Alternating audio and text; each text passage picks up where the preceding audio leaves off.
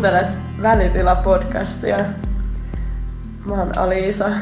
Ja mä oon Emmi. Tota, mitä kuuluu, Emmi? Äh, no, aika paskaa. äh, ahdistaa natsit ja koneen kielteinen apurahapäätös. Mitä sulle kuuluu? Joo, tota, eilen oli tosiaan tämä itsenäisyyspäivä ja kaikki nämä natsimielenosoitukset. Öö, mulle kuuluu kans kyllä paskaa. On kyllä ollut rankka, tosi rankka niin kuin pimeä aika. Musta tuntuu, että kaikki mun ympärillä on jotenkin tosi väsyneitä. Tai siis näkee, että vuosi on lopuillaan ja ihmiset haluaa jotenkin saada päätökseen kaikki jutut ja sit vaan jotenkin unohtaa kaiken ja itsensä hetkeksi. Joo. Mulla on kyllä just tommonen olo ja on välillä vähän miettinyt, että onko siinä kauheasti järkeä, että niinku kesän lopusta talveen vetää vaan itsensä ihan silleen piippuun. Sitten on loma, jolloin rentoutuu, mutta sitten taas keväällä alkaa se, että vetää itsensä ihan täysin jotenkin loppuun ja tekee vaan ihan liikaa kaikkeen. Mä en tiedä, onko se enää kovin mielekästä. Niin, kuulostaa pahalta ja tunnistan kyllä ton, mutta etsisin jotain toisenlaisia olemisen tapoja, jos olisi voimia. Mm. Sitten tulee tämmönen surkea noidankehä. Mm. Mutta joo, mennäänkö meidän tutustumisleikkiin kysymykseen numero seitsemän, joka on Do you have a secret hunch about how you will die? Eli... Ah, tämä sopii tähän mielentilaan. Niin, niin sopii. Eli suomeksi uh, onko sulla joku salainen kutina siitä, tai aavistus siitä, että miten kuolet?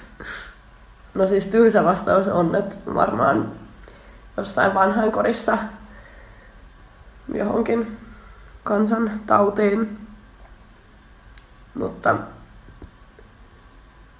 myös, myös tota, yksi mahdollisuus on, mä oon aika semmoinen tietyllä tavalla vilkas ja impulsiivinen tyyppi, niin mä voin kuvitella, että mä jotenkin hoitaisin itseni vaan johonkin tilanteeseen, että joku tyli tappaisi mut tai hakkaisi mut kuoleaksi tai jotain. Tai jotenkin itse vaikka alkoholisoituisi ja sitten vaan dokaisi se kuoleaksi. Apua. siis mä toivon, että niin ei käy ja siis myös en näe sitä niin kuin kovin myöskään realistista, mutta ei sitä ikinä tiedä. Jos pitäisi nyt keksiä joku muukin kuin tommonen, että kuolee vanhan kodissa vaan vanhuuteen. Mm. Mitäs sinä? Tämä on hauska sattuma, tai hauska ja hauska, mutta mä siis just eilen puhuin tästä yhden toisen tyypin kanssa sattumalta. Ja siis mm, mä luulen, että mä kuolen johonkin silleen diagnosoimatta jääneeseen sairauteen, niin kuin esim. aivoveritulppaan. Ihmisenä, joka viimeiseen asti välttelee kaikkia lääkärin tarkastuksia ja lääkärissä käyntejä, niin on ihan sitten todennäköinen okay. skenaario myös. Mutta mulla on myös ollut varmaan niin kuin väsymyksestä jostain kaikkia omituisia kipuja kehossa ja sitten mä oon vaan miettinyt, että mitä jos ne onkin syöpiä tai veritulppia. Perustoi. jos sattuu johonkin, niin on heti sillä mun on syöpä, mä kuolen. Jep. Tuli kyllä tuosta lääkärissä käymisestä mieleen, että mä oon viime aikoina tosi paljon soitellut lääkäreihin tai terveyskeskuksiin ja niin kuin erinäisten asioiden takia. Mä oon jotenkin päässyt siihen ineen. Se on, sit tulee hyvä mieli, kun hoidattaa itseään. Ja no ainakin tuolla YTHS, missä mä usein käyn, niin on kyllä mukavia hoitajia ja lääkäreitä. Ja sitten tulee aina semmoinen kiva fiilis, kun menee sinne käymään ja, ja niin kuin huolehtivat. Hmm. Että suosittelen lääkärin menemistä itse kullekin, jos saa ajan. Sehän ei ole mitenkään itsestään selvää, että saa.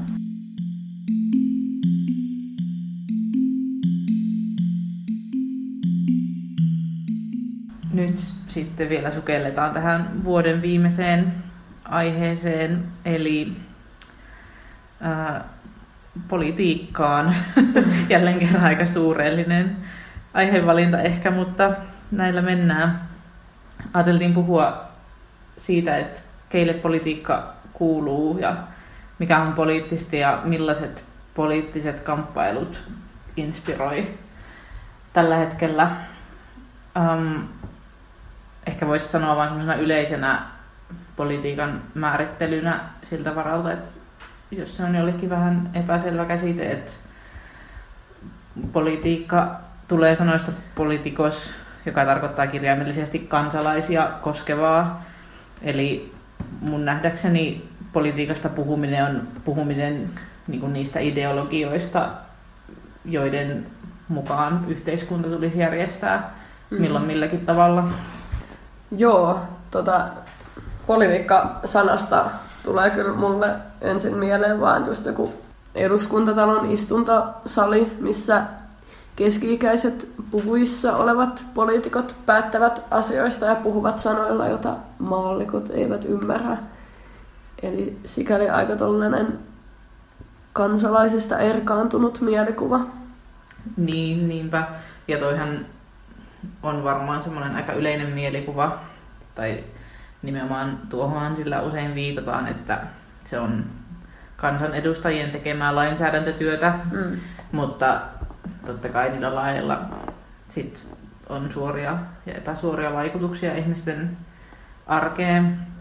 Mun ymmärtääkseni 60-luvulta lähtien on niin kuin, perinteisen herrojen puoluepolitiikan rinnalle alettu tuomaan aika voimakkaasti tätä henkilökohtainen on poliittista ajattelua, jolla mm. sitten saataisiin politisoitua niitä yksilöiden arkikokemuksia ja mm, niin kun, tuotua näkyville semmoisia arjen ää, vallan epätasapainoa. Mitä mm. sä oot tästä mieltä? Että onko kaikki henkilökohtainen poliittista? Mm.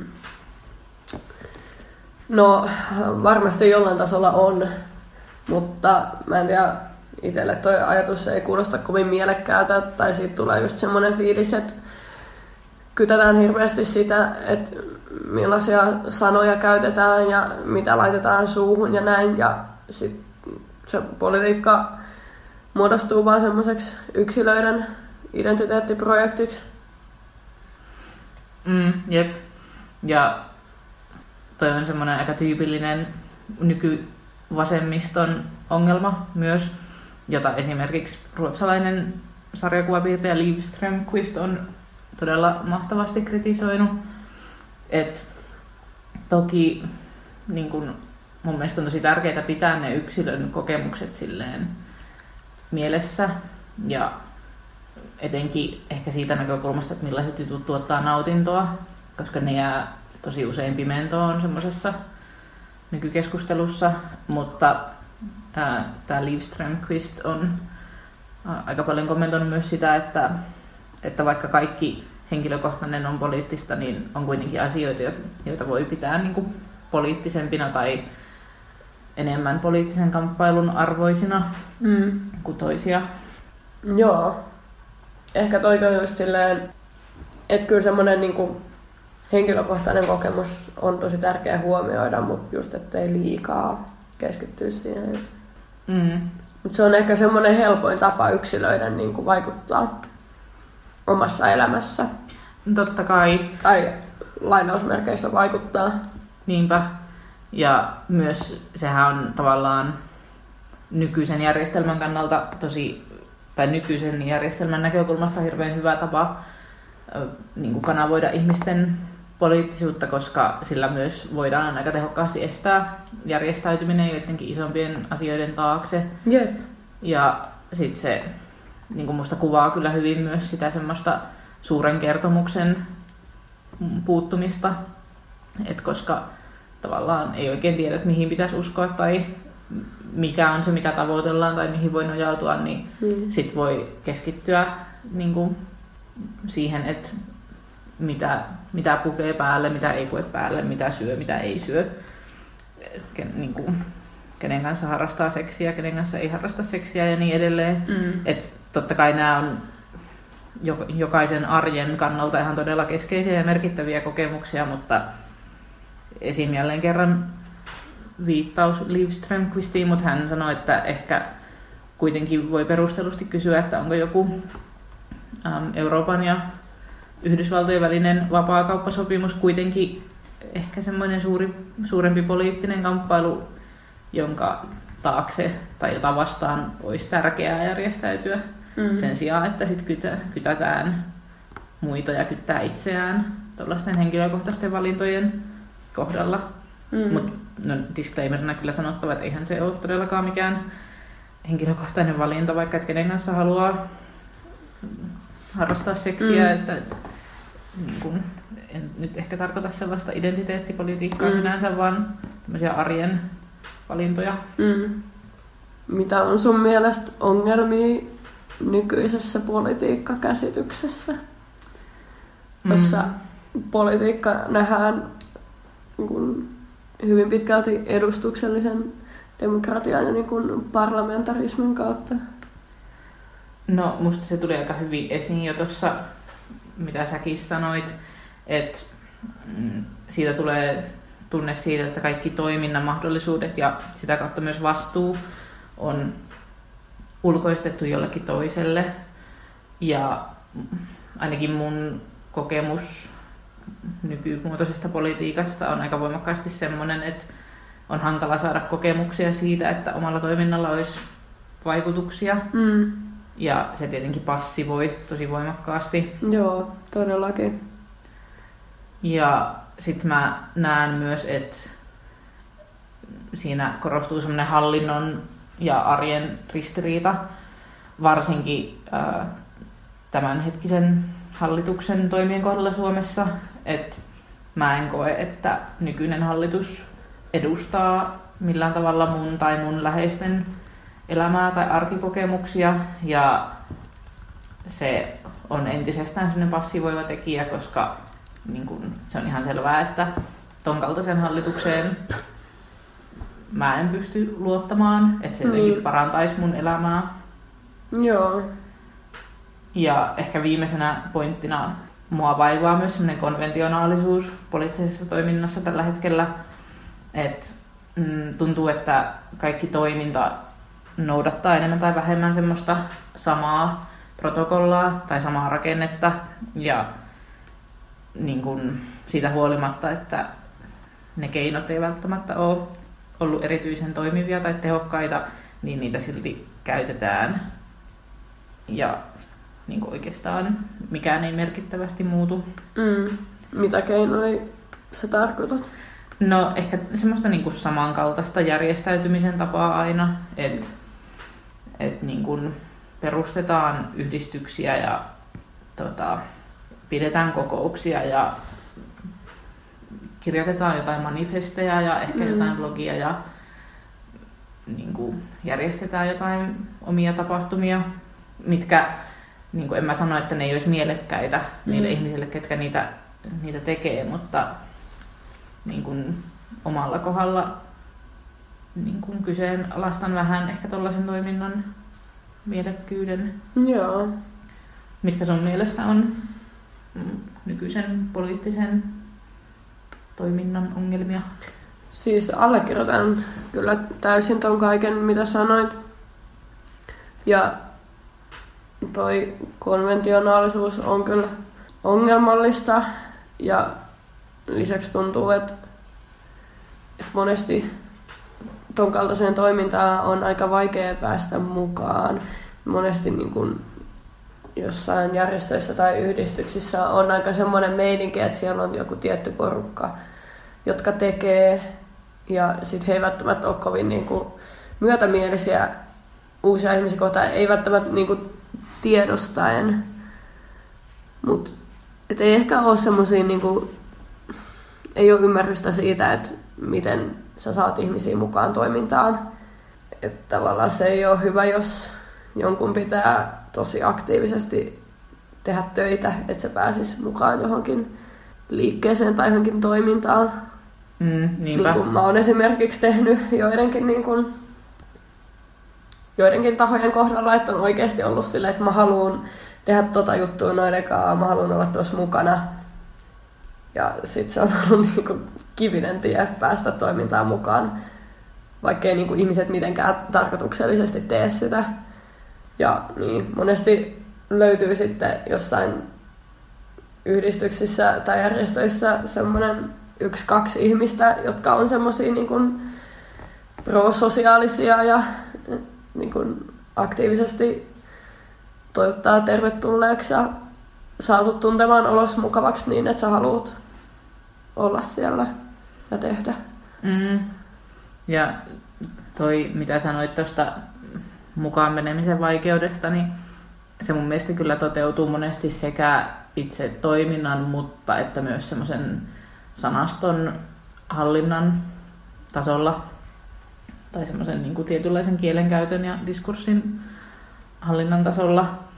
Ja se on kyllä jännä, kun rekisteröidyillä yhdistyksillä on Suomessa ihan tosi vahva asema. Mm. Tuntuu, että jos haluaa mille tahansa asialle semmoista validiteettia, niin jos perustaakin yhdistyksen, joka sanoo niitä samoja asioita kuin mitä voisi sanoa jonain mm, ei-rekisteröityneenä tahona, mm. niin sitten se saa semmoisen virallisuuden Joo. leiman. Siinä on heti semmoinen joku tietty tunne, että jonkinlainen tämmöinen institutionaalinen tuki siinä takana. Mm, niinpä, mutta se, se on vähän, tai ei ole niinku pelkästään hyvä asia, koska mun mielestä just sitä kautta, että perustetaan niitä ryitä ja toimitaan sitten niiden kautta, niin koska laki vaatii niitä toimimaan tietyllä tavalla, niin siinä toiminnassa korostuu sit byrokraattisuus ja muotoseikat ja just semmoinen niin sanottu virallisuus, mm. joka voi niinku entisestään tehdä siihen toimintaan mukaan menemisestä aika vaikeaa. Mm. Ja sitten olen itse huomannut niin kuin aika monissa yhdistyksissä, että tuntuu, että niillä on yhtä aikaa semmoinen vahva sanallistettu halu siihen, että saa ja pitäisi kokeilla jotain uutta, mm. mutta samaan aikaan siellä on aina semmoinen painolasti siitä niin kuin kaikesta vanhasta tekemisestä mm. ja niin kuin, halutaan tavallaan tehdä asia, asioita niin kuin ne on aina tehty. Joo, mullakin on tuommoinen kokemus ja tuntuu, että just vaikka tavallaan uusiin ideoihin suhtauduttaisiin, että no okei, että et kyllä me voidaan tehdä noin, mutta sitten loput kuitenkin tehdään sillä vanhalla tavalla. Ja sitten tuntuu, että tavallaan että sit se toiminta, että siinä ei lopulta välttämättä ole edes aina kauheasti järkeä, vaan se on vaan semmoista yhdistyksen pyörittämistä. Mutta tämä tietysti riippuu tosi paljon. Kyllähän rekisteröityjä yhdistyksiä on paljon erilaisia. Mm, totta kai. Ja mm, kuitenkin järjestöissä on se aika tärkeä seikka, että järjestöjen vapaaehtoistoiminta on kuitenkin tosi monille semmoinen ensimmäinen suora kosketus poliittiseen toimintaan, vaikka sitä ei välttämättä ää, tulisi mieltäneeksi poliittiseksi, mm. vaikka sitä se totta kai on. Mm. Ja musta on silleen ihan kiinnostavaa, että tosi monet järjestöt tuntuu haluavan esiintyä ikään kuin tämmöisenä neutraaleina asiantuntijoina. Se on nyt ehkä vähän muuttumassa, että ei että selkeämmin niin kuin asemoidaan ja positioidaan niin kuin omaa toimintaa, mutta, mutta se on kuitenkin tosi voimakas ja semmoinen niin kuin neutraali asiantuntijuus on se niin kuin brändi aika monella. Ja se on, se on kiinnostavaa, koska yleensä järjestöillä on kuitenkin ihan selkeät vaatimukset ja tietyt intressiryhmät, joiden etuja ajetaan tai joiden oloihin halutaan joku muutos. Ja niin kuin just sen takia järjestöjen toiminta onkin ihan superpoliittista. Joo. Ja koska niinhän se aina on, että jos mm. ollaan vaatimassa etuja jollekin toisille, niin sitten se tarkoittaa tai voi tarkoittaa luopumista eduista jossain toisaalla myös. Joo. Tuossa on just se, että kun se ei suoraan ole semmoista puku päällä saleissa papereiden selaamista ja puheiden pitämistä, niin sitten se ihmiset ei miellä, että se on jotenkin, että se on politiikkaa. Mm. Että sä toimit jossain järjestössä. Niinpä.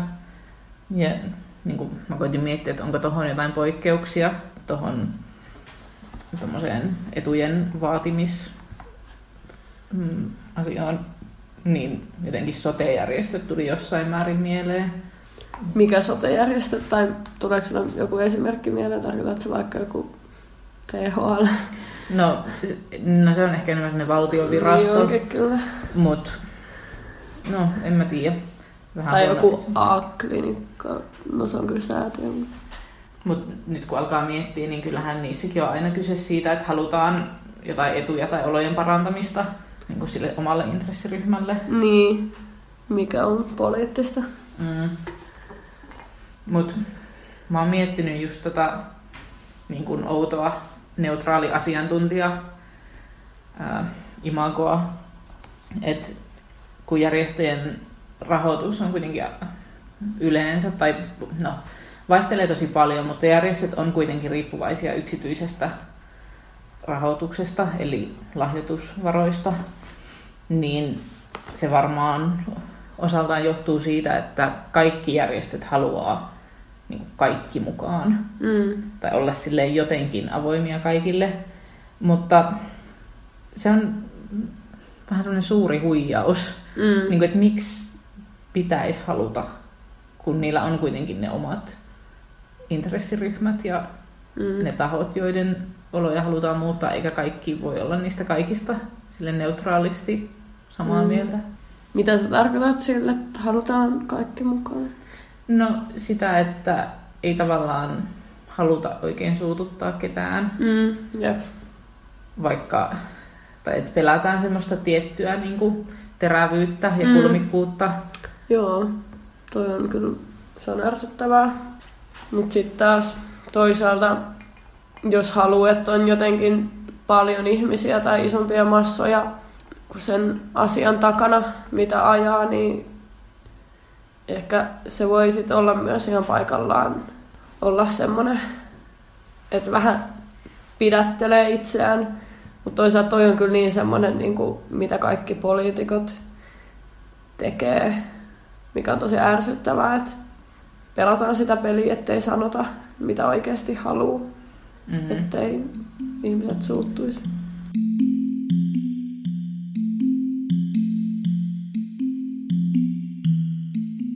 Vapaaehtoistyössä ja maailmanparannushommissa on mun mielestä niitä leimaa tosi paljon se, että kun niissä ei tavallaan ole koskaan valmis, niin sit se on tosi helppo polttaa itsensä loppuun niissä.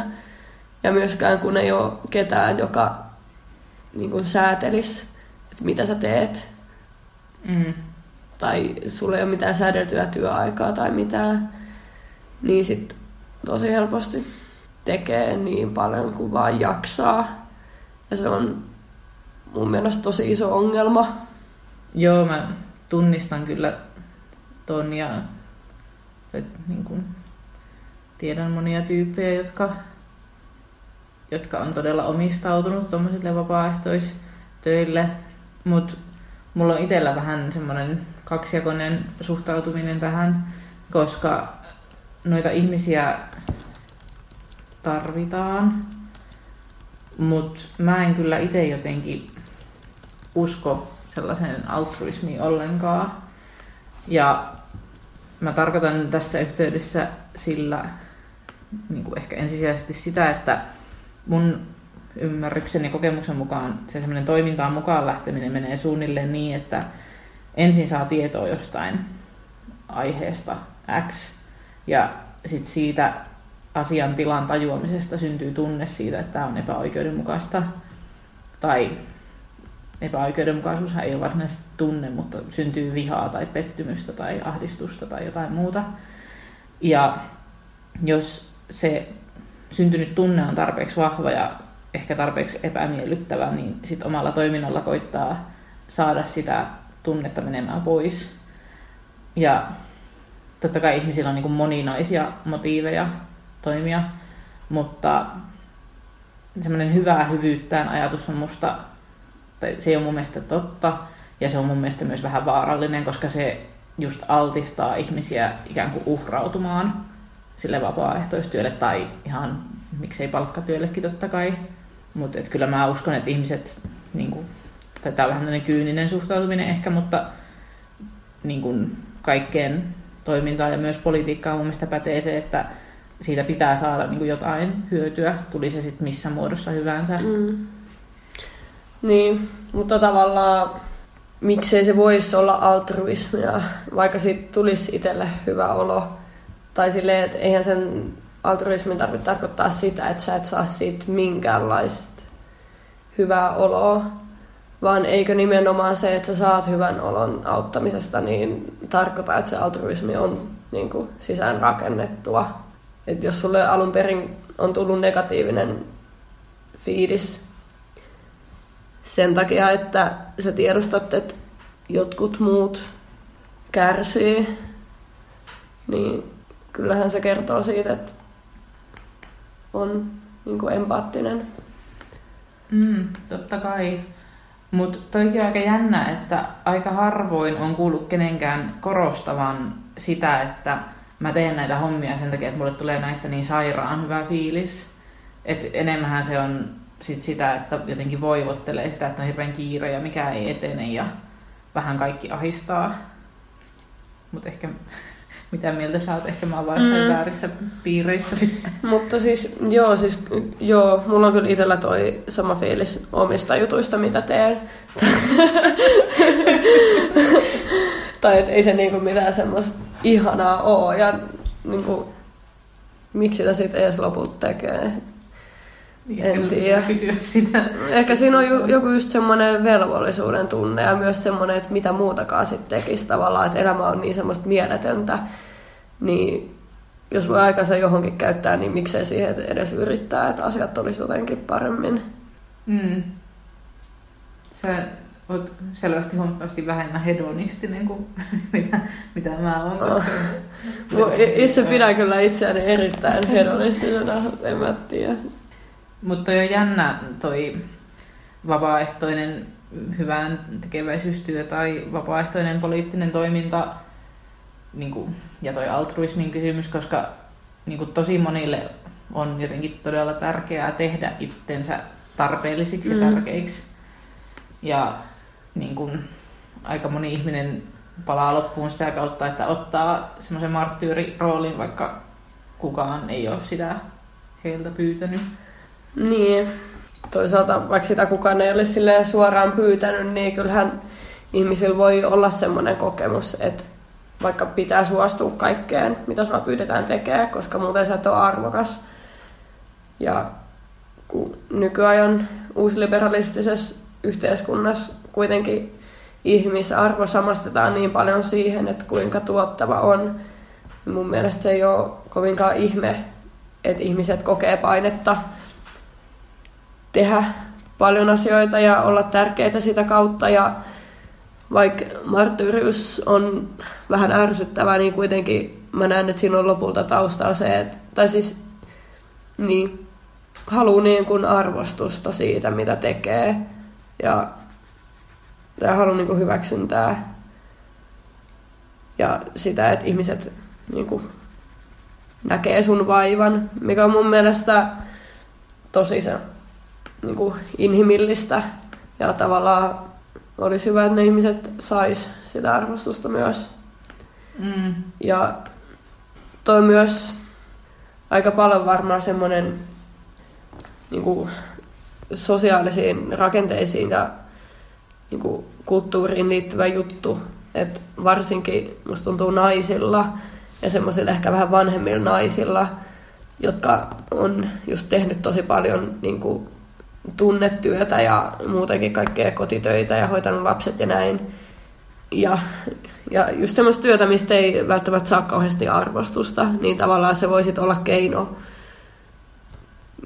keino niin kuin hakea sitä, että vähän niin kuin semmoisen negaation kautta on silleen, että etteikö sä näe, miten paljon mä teen, että miksei mä kiitellä tästä. Mikä on vähän silleen surullista, että, että ei ehkä silleen suoraan sit osaa ilmaista sitä tarvetta. Mm, toi, on kyllä, toi on kyllä tosi hyvä ja jälleen kerran todella ymmärtäväinen pointti sulta.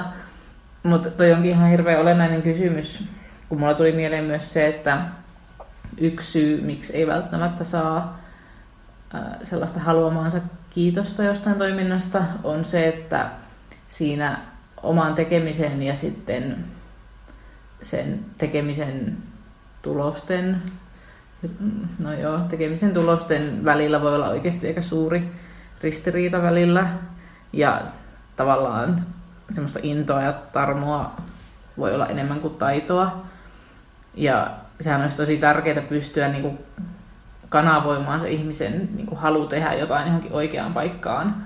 Koska siitä ei sitten taas ole kenellekään mitään hyötyä, että ihmiset tekee jotain, mikä ei oikeasti vie mihinkään suuntaan. Joo. Ja sitten siitä pitäisi, sit ne väsyy siinä ja siitä pitäisi kiittää, vaikka siinä ei tavallaan ole mitään kiittämisen väärtiä. Mm. Toi on kyllä hyvä pointti, silleen, mm, että miten sitten ilmaista silleen, että, että toi työ, missä sä poltat itse loppuun, on ihan täysin turhaa ja sun pitäisi lopettaa sen tekeminen ja tehdä jotain muuta. Niin. tota, mä silmäilen tässä terveyskirjaston tämmöistä aika pitkää artikkelia, joka käsittelee altruismia. Ja ihan kiinnostavaa, että täällä ollaan sitä mieltä, että ihminen, kuten monet muutkin eläimet, ovat kyllä altruistisia, koska se on vaan niin silleen, varsinkin sosiaalisilla eläimillä semmoisen niin yhteiselon ja selviämisen perusta. Koska jos miettii, mikä olisi vastakohta altruistiselle ihmiselle, niin sehän olisi varmaan joku niin kuin psykopaatti, jota ei mm. kiinnosta ollenkaan muut. Niin tavallaan se ihan niin kuin, kuulostaa mun mielestä aika rationaaliselta, että ihmisillä on jonkinlainen niin kuin, biologinen niin kuin, halu ja tarve auttaa muita. Vähän niin kuin syöminen. ja syöminen on tosi kivaa, mutta ihmiset, tai niin kuin evoluutio, tai siis biologia haluaa, että sä syöt, jotta sä pysyt hengissä. Mutta sivutuote on se, että sulle tulee siitä hyvä fiilis. Hmm. Tämä on kyllä kiva analogia. Yksi teema, jonka mä huomaan, että nousee esiin tässä meidän puhuessa on ää, jotenkin se semmoinen tunnetaitojen tarve. Ja se on kyllä semmoinen asia, mitä itsekin jotenkin haluaisi peräänkuuluttaa lisää kaikkialle. Tuntuu, tai mun kokemus erilaisissa yhdistyksissä toimimisesta on se, että vaikka ollaan silleen näennäisen rentoja ja avomielisiä, niin silti tosi monia eri ryhmiä ohjataan yhä aika hierarkkisesti ja mm. silleen vanhoja valtakäsityksiä tai vanhoja johtajuuskäsityksiä sinne toisintain. Mm. Ja se on mun mielestä yksi aika merkittävä syy siihen, että mikä niin kuin muita ihmisiä sit alkaa väsyttää. Mm. Mulla on yksi tenttikirja, mikä mä luen, sosiaalipsykologian kirja, joka käsittelee johtamista ja siinä, tota, siinä sanotaan, että, että jos johtajan pitää antaa käskyjä, niin hän on epäonnistunut. Mm. Onko se vanhoillinen niin kuin johtaminen tai hierarkkisuus sun mielestä just jotain käskyjen antamista? No kyllä mun mielestä ja semmoista niin kuin autoritaarista johtamista, mm. että johtaja on muiden, muiden yläpuolella ja just käskyttää ja sanelee mm. ja niin kuin, nimenomaan ei välitä siitä, miltä se käskyttäminen niistä niin sanotuista alaisista tuntuu. Mm. Joo. Se on kyllä, tuntuu, että monesti se voi tietyllä tavalla olla aikaa säästävää, että on joku semmoinen johtaja. Tai siis se on ehkä kaikille jonkin verran aikaa säästävää, että hyväksytään vaan tämä vanha menetelmä ja tehdään, tehdään niin kuin tämä johtaja käskee. Kuin jos vaikka yhdessä päätettäisiin asioista aina kaikista, niin siihen pitäisi ehkä olla silleen niin kuin sitoutunut siihen juttuun paljon enemmän. Ja mulla on ainakin jotain juttuja, mitä mä tykkään tehdä silleen, että mä en ole ihan niin kuin täydellä sydämen palolla niissä mukana ja mua ei haittaa, jos siellä, että mä en itse välttämättä päätä kaikesta. Tuntuu, että monesti jossain semmoisissa vapaaehtoisvoimin järjestöneissä yhdistyksissä ja liikkeissä saattaa olla ongelmana just se, että ihmisillä ei välttämättä ole semmoista taitoa just niin kuin vaalia toimijoiden jaksamista ja säilyttää semmoinen kohtuullisen, kohtuullisen positiivinen yleistunnelma, mm. mikä on mun mielestä tosi tärkeää niin kuin toiminnan ja yleisen tekemisen mielekkyyden kannalta. Joo, niinpä. Mä näen siinä aika suuren semmoisen ristiriidan niin kuin sitä kautta, että kun just semmoisesta hyvästä johtamisesta olisi hyötyä tuommoisissa tapauksissa. Niin. Mutta mut kukaan ei oikein välttämättä halua ottaa just sitä valtaa Joo. vastaan, vaikka se oikeasti varmaan tekisi sitä toimintaa, toimintaa paremmaksi. Mm. Mutta mä tunnistan kyllä ton, että se semmoinen demokraattinen niin keskusteleminen ja päättäminen on, on kyllä ihan hirvittävän raskasta välillä. Joo. Et, enkä mä ole aina ihan varma, että onko se niin kuin, silleen ihmisten hyvinvoinninkaan kannalta niin kuin aina se paras niin. ratkaisu. Et mun mielestä siinä ei ole silleen ikinä mitään, tai siis se on ihan kiinnostavaa, että miten, miten mielellään ihmiset myös ikään kuin antautuu jonkun toisen johdettaviksi, jos se tilanne on silleen otollinen sille. Joo.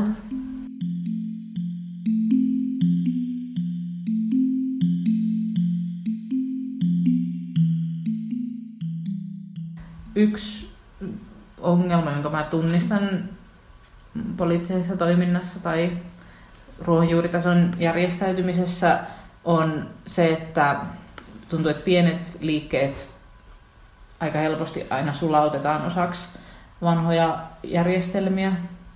Et tuntuu, että on tosi hankala synnyttää mitään mm, oikeasti uutta tai haastavaa, koska heti jos saa mitään niin kuin momentumia aikaan, niin ne pienten liikkeiden voimahahmot imastaan jotenkin osaksi semmoista päivittäistä politiikkaa ja kunnallispolitiikkaa tai puoluepolitiikkaa. Joo, se on kyllä vähän tylsää.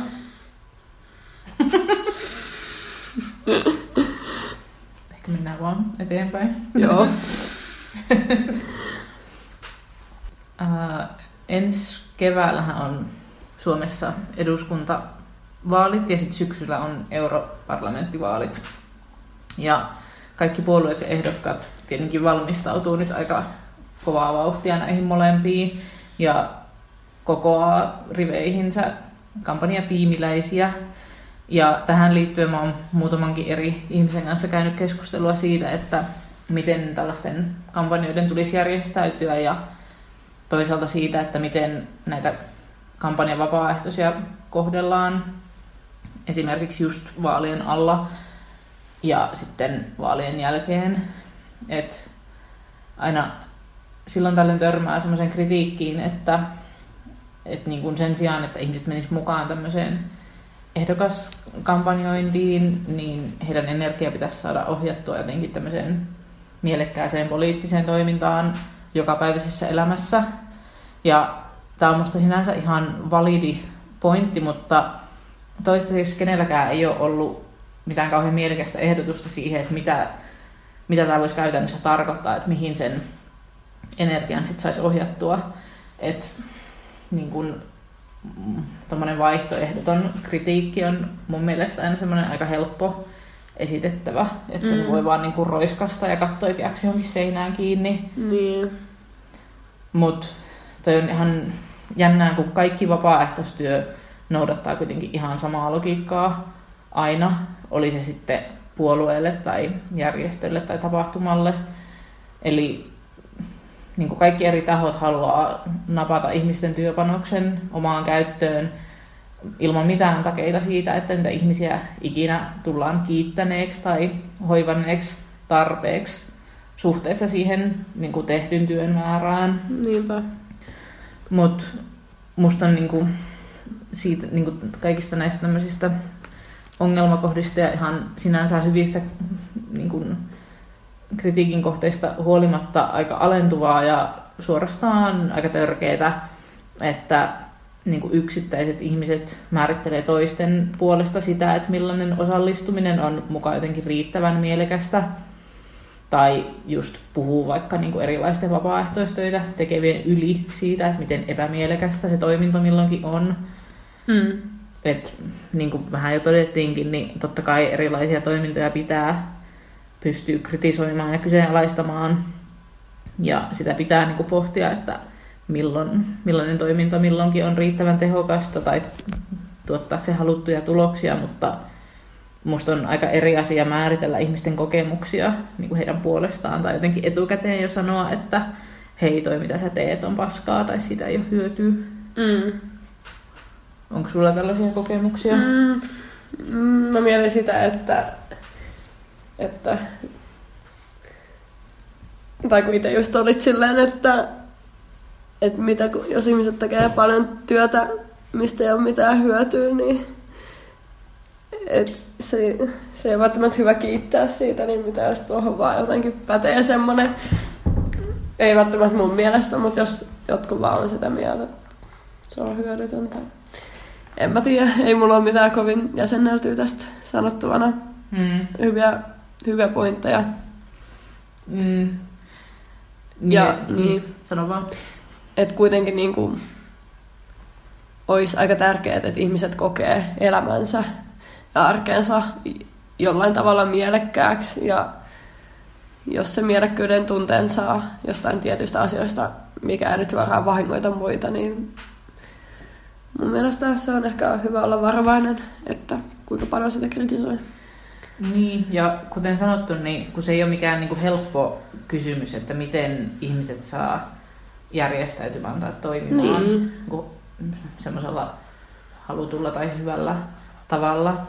että kun jo se, että ihminen osaisi vaikka kertoa, että no mä haluan tehdä tällaisia ja tällaisia asioita tai haluan suuntautua tällaisiin juttuihin ja osaan tehdä näitä, niin sekin on semmoinen aika vaativa taito, niin kuin, että tunnistaa niitä mm. semmoisia kohteita itsessään, mm. eikä eikä sellaista kukaan niin kuin suoraan opeta.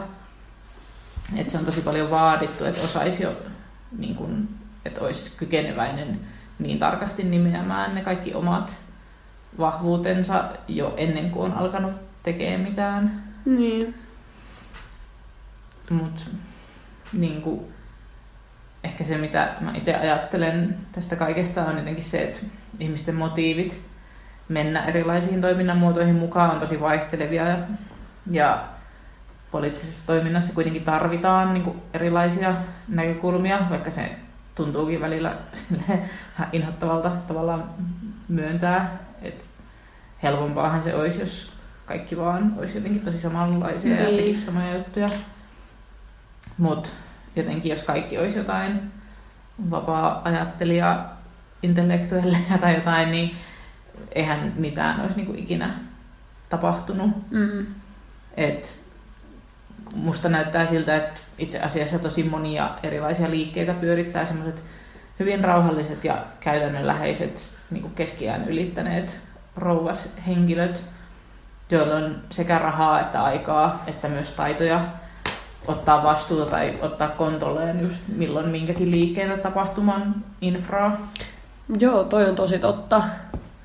Tai voisin kuvitella, että oikeasti eniten vapaaehtoistyötä tekee just sellaiset myöhäiskeski-ikäiset rouvat. Mutta he ei ole ehkä sillä samalla tavalla, tai ei ole kauheasti esillä jotenkin sen tiimoilta, eikä ehkä heillä ole sitten tarvettakaan olla. Mutta niin, vähän semmosia äitejä siellä. Mm. Mutta ehkä nämä on just myös niitä ihmisiä, jotka haluaisi sitä tunnustusta, niin. mutta ei välttämättä osaa oikein pyytää sitä. Voi. Kiitos rouvat.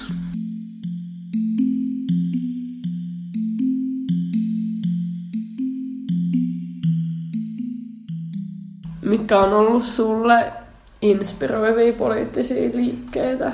Tai millaiseen toimintaan voisit kuvitella lähtevässä mukaan? Mm, no, viime aikoina mun mielestä transasialiike Suomessa on tosi inspiroiva poliittinen liike, että ne aktivistit on onnistunut nostamaan aiheen monta kertaa niin kuin julkiseen keskusteluun ja just politisoimaan niitä transihmisiin ja muun sukupuolisiin ja heidän kokemuksiinsa liittyviä mm. ja eh, ovat, ovat onnistuneet politisoimaan niin kuin transihmisten ja muun sukupuolisten kokemuksia. Et mm. Se, millaiseen toimintaan voisi lähteä mukaan tai mikä motivoi, niin tällä hetkellä motivoi ää, niin kuin antirasistinen ja antifasistinen toiminta hyvin arkisilla tasolla, esimerkiksi työpaikalla, koska siellä kuitenkin pystyy ihan konkreettisesti vaikuttamaan linjauksiin ja toimintasuunnitelmiin ja ihan vaikka vaan käytettyyn kieleen ja käytäntöihin.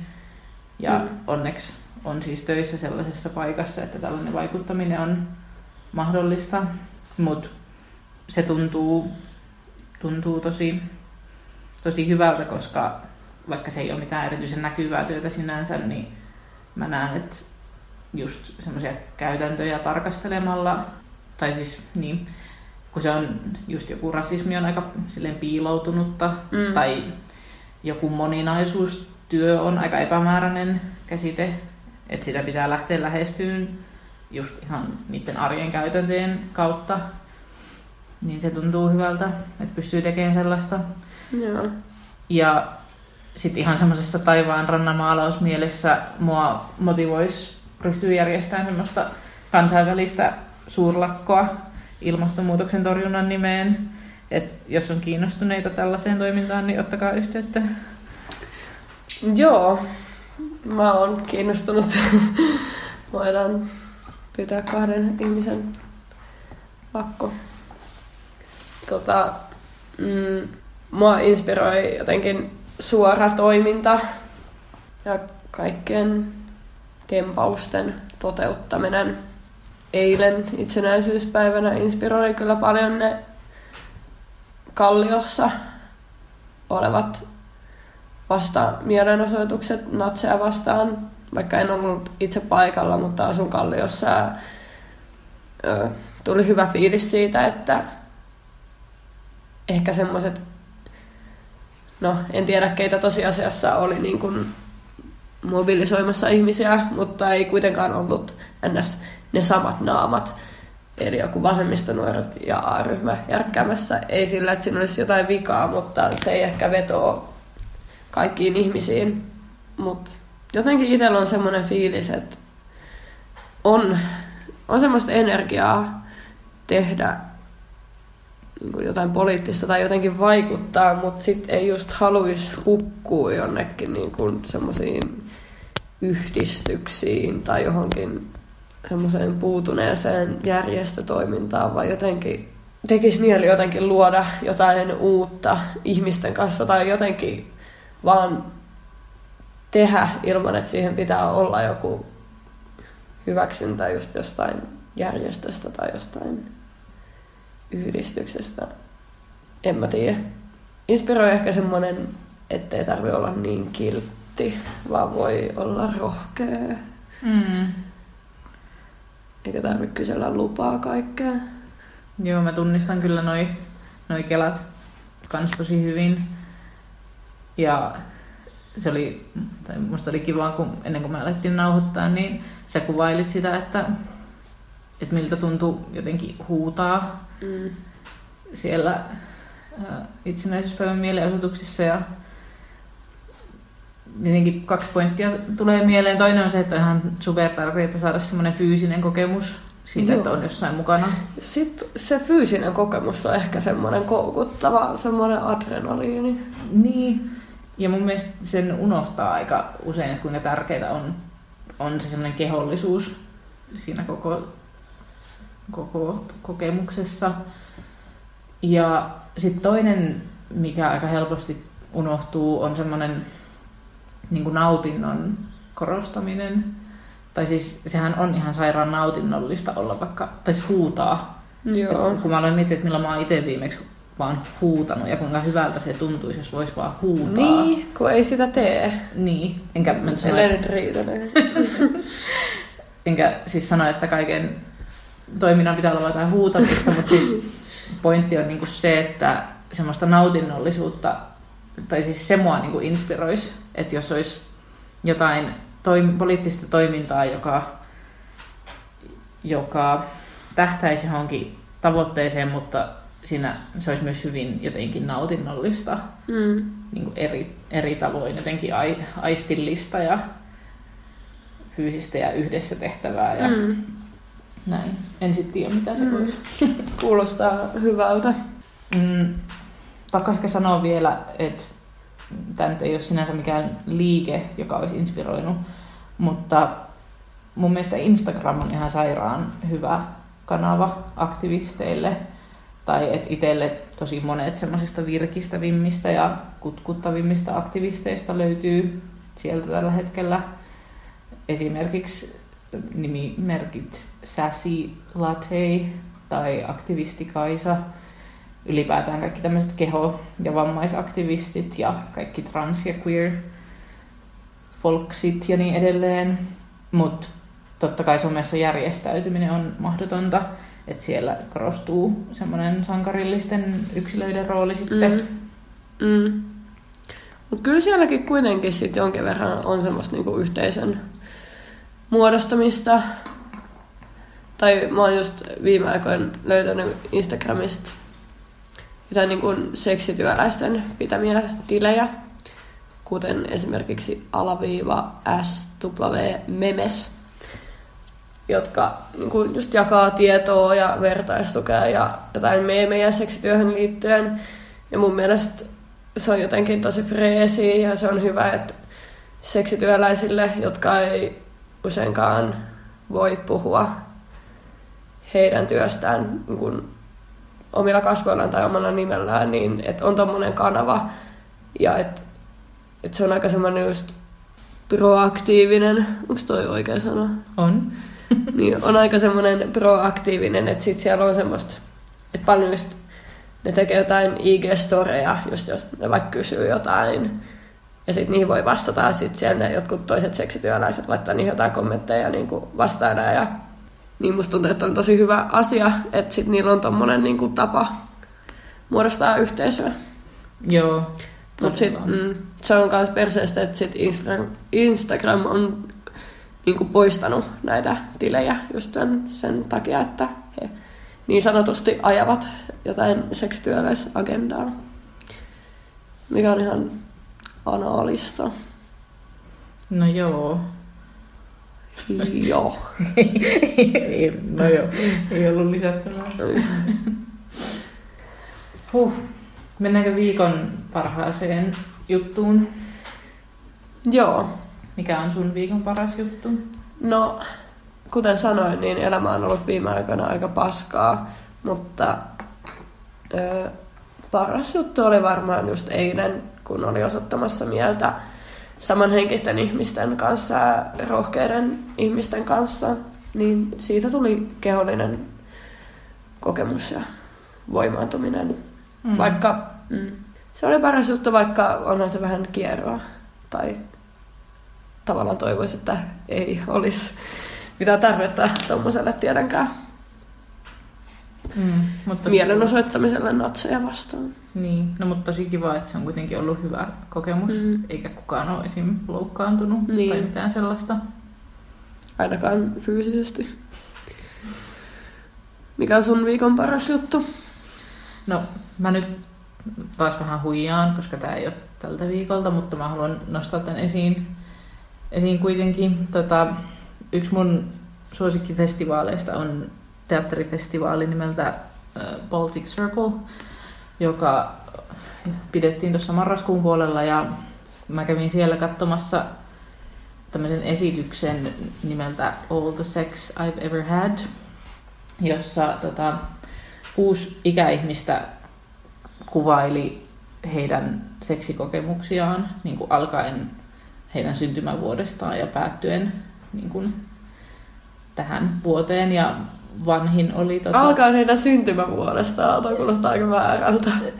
No joo, siis tota, siellä, kun, ennen kuin se alkoi, niin siellä vannottiin semmoinen pyhä vala, että mitään siellä kerrottua ei kerrota sen salin ulkopuolelle, okay. mikä musta on tosi kiva ajatus, koska se ulottaa myös semmoista suostumusajattelua niin kuin mm. siihen esitykseen, mikä kuuluu seksiin tosi olennaisesti. Mutta siinä ne, siis, ne henkilöt kertoi niin kuin elämän tarinaansa seksuaalisten kokemusten kautta. Ja tota, se oli tosi niin kuin, se oli paikkapaikoin tosi roisia kuultavaa. Ja siinä oli hirveän yllättävää se, että kun tietenkään ei tunne niitä ihmisiä. Ne oli aivan tavallisia ihmisiä, jotka on niin kuin, valittu sit mukaan tähän esitykseen. Ja tietenkin sinne valikoituu tietynlaisia henkilöitä, jotka on valmiita kertomaan niin kuin niitä juttuja. Mm. Mutta tota, se, mä oon miettinyt paljon sitä, että kun ihmisiä aina ajattelee sellaisena aika aseksuaalisina olentoina tai jotenkin on hankala niin kuin, hyväksyä tai mieltää se, että jokaisella ihmisellä on joku seksuaalihistoria ja että se on niin kuin ihan erottamaton osa, osa meitä niin kuin tavalla tai toisella, niin se esitys toisen jotenkin tosi siistillä tavalla niin kuin näkyväksi. Mm. Ja mm, vanhimmat osanottajat siinä esityksessä oli yli 80-vuotiaita. Joo. Ja yksi henkilö sanoi sen esityksen jälkeen, että häntä jotenkin pelota vanheneminen enää niin paljon, mikä kertoo siitä fiiliksestä tosi paljon. Okay. Mut, mut tota, se, miksi mä haluun, tai halusin nostaa tuon esityksen niin tähän, on jotenkin se, että, että hirveän helposti just unohtuu se semmoinen, kun puhuu jostain niin kuin rakenteista ja politiikasta ja mm. semmoisesta, niin unohtaa sen niin kuin, just sen omien kokemusten niin kuin merkityksellisyyden sille itsessään. Niin. Ja sitä oli tosi virkistävää katsoa, koska siinä ei ollut mitään poliittista kehystä sinänsä, vaikka totta Joo. kai se on aika silleen poliittista mm. päästää vanhoja ihmisiä ääneen ja vielä tuommoisen asian tiimoilta, mutta joo. Joo, kuulostaa kiinnostavalta.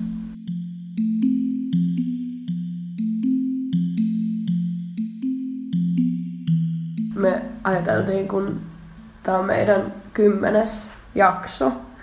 Ja tämän niin sanotun syyskauden viimeinen jakso, niin käydä vähän läpi, että miten tämä meidän välinen suhde ja podcastin teko on kehittynyt tässä puolen vuoden aikana, kun ei tosiaan tunnettu ennen mm. tämän tekoa. Mikä fiilis sulla on? Um, hyvä fiilis tästä ja niin kuin on varmaan monessa yhteydessä tullut esiin, niin tämä on ollut kyllä silleen tärkeä projekti ihmiselle, jonka on ollut aina vähän vaikea löytää jotain mielekkäitä projekteja. Mutta mä oon miettinyt sitä, että tämä tekoprosessi tai tällaisen jutun tekeminen on kyllä tosi outo tapa tutustua, koska siinä menee jotenkin suoraan silleen sinne syvään päähän. Tai mä muistan just silloin, kun me ekan kerran varsinaisesti nähtiin, se oli se mm. ensimmäinen kerta ennen sitä ekan jakson äänittämistä, niin se, että niin kuin tavallaan siinä oli tavallaan pakko käydä läpi kaikki semmoiset arvokysymykset ja mm. poliittiset mieltymykset ja muuta, niin tuntuu, että on kokonaan puuttunut semmoinen yleensä ihmissuhteisiin kuuluva pikkuhiljaa etenevä tutustuminen, vaan meidän tapauksessa se on alkanut jotenkin sieltä, minne yleensä pääsee vasta niin kuin pitkän ajan kuluttua. Joo, mutta mä oon kyllä myös tykännyt siitä, koska itse monestikin semmoiset tietynlaiset sosiaaliset pelit ja sosiaaliset niin kuin normit ja säännöt tuntuu välillä aika raskailta tai jotenkin on joskus vähän hukassa silleen, että miten ihmisten kanssa nyt pitää olla. Niin jotenkin mä oon itse kyllä nauttinut siitä, että ei ole tarvinnut olla semmoista, että kysellään puoli vuotta, että mitä sulle kuuluu. Tai... Joo, mä oon kyllä ihan samaa mm. mieltä. Ja sit kun ei oikeastaan kiinnosta kauheasti semmoinen small talk mm. keskustelu, vaikka toki silläkin on arvonsa ja mm. siitä voi löytää niin kuin, tai oppia ihmisestä sitäkin kautta paljon, mutta musta se on ollut myös tosi virkistävää.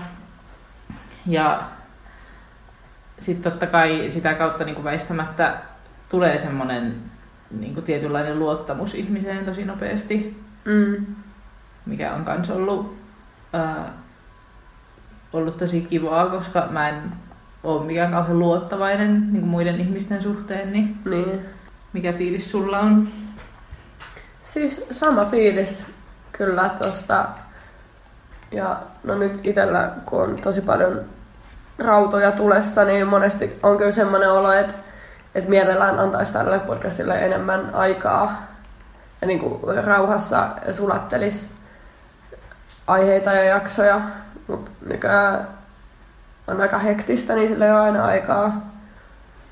Niin se on ehkä semmoinen juttu, mikä, mikä tota, ehkä eniten häiritsee tämän tekemisessä. Mutta mun mielestä ollaan kuitenkin niin kuin tehty tätä hyvin. Tai silleen... mm, ja mun mielestä toi systemaattisempi tekeminen on kuitenkin optio, joka on aina olemassa tavallaan.